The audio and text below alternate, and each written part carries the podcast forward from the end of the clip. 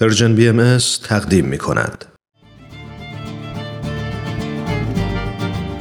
و ما این روزها با مروری بر اطلاعیه مطبوعاتی اخیر جامعه جهانی بهایی یادی می کنیم از تعداد دیگری از شهروندان ایران زمین از شهروندانی که به خاطر باورهای دینی و آرمانهای انسانی همچنان قربانیان نقض حقوق بشر و هدف محرومیت ها و فشارهای حکومت جمهوری اسلامی ایران هستند. به یاد شهروندان بهایی در ایران.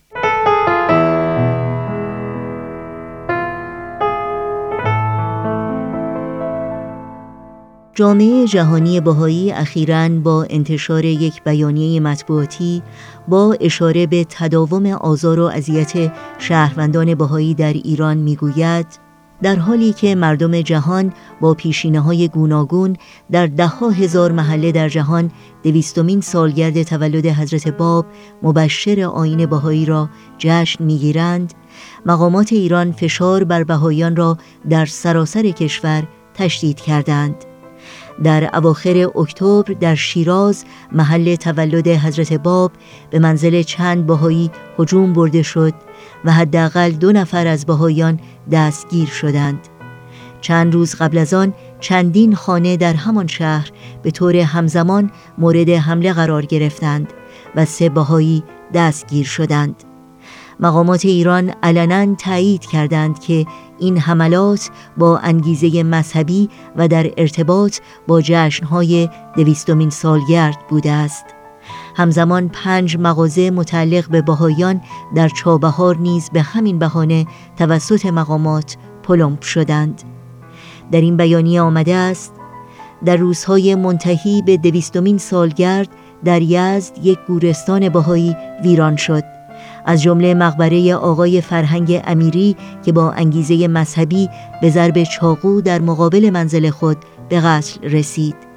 این واقعه در یزد تازه ترین نمونه از حملات به گورستانهای بهایی و ایجاد اختلال در امور کفن و دفن بهایان در سال جاری است. در استان تهران چند نفر از بهایان بعد از تفتیش منزل و ضبط وسایل و لوازم به طور خودسرانه بازداشت شدند.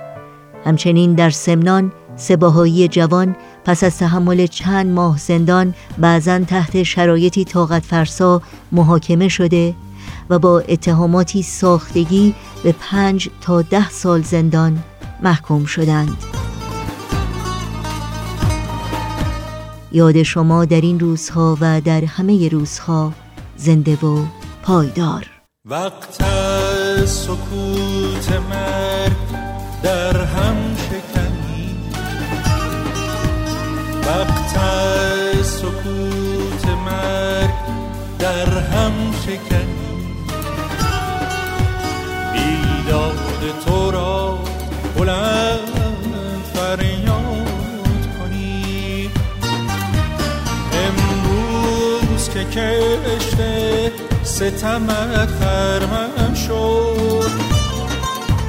امروز کشته ستمت خرمن شد.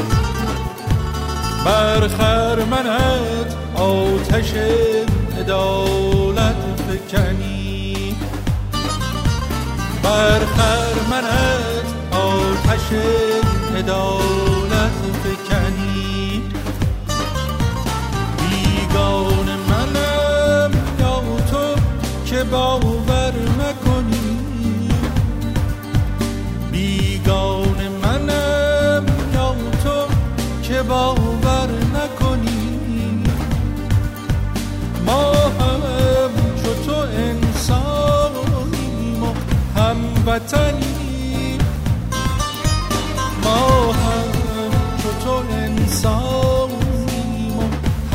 وطنی.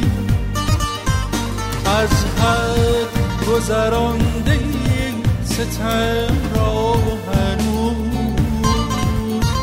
از نیشتر تو داغ دل تازه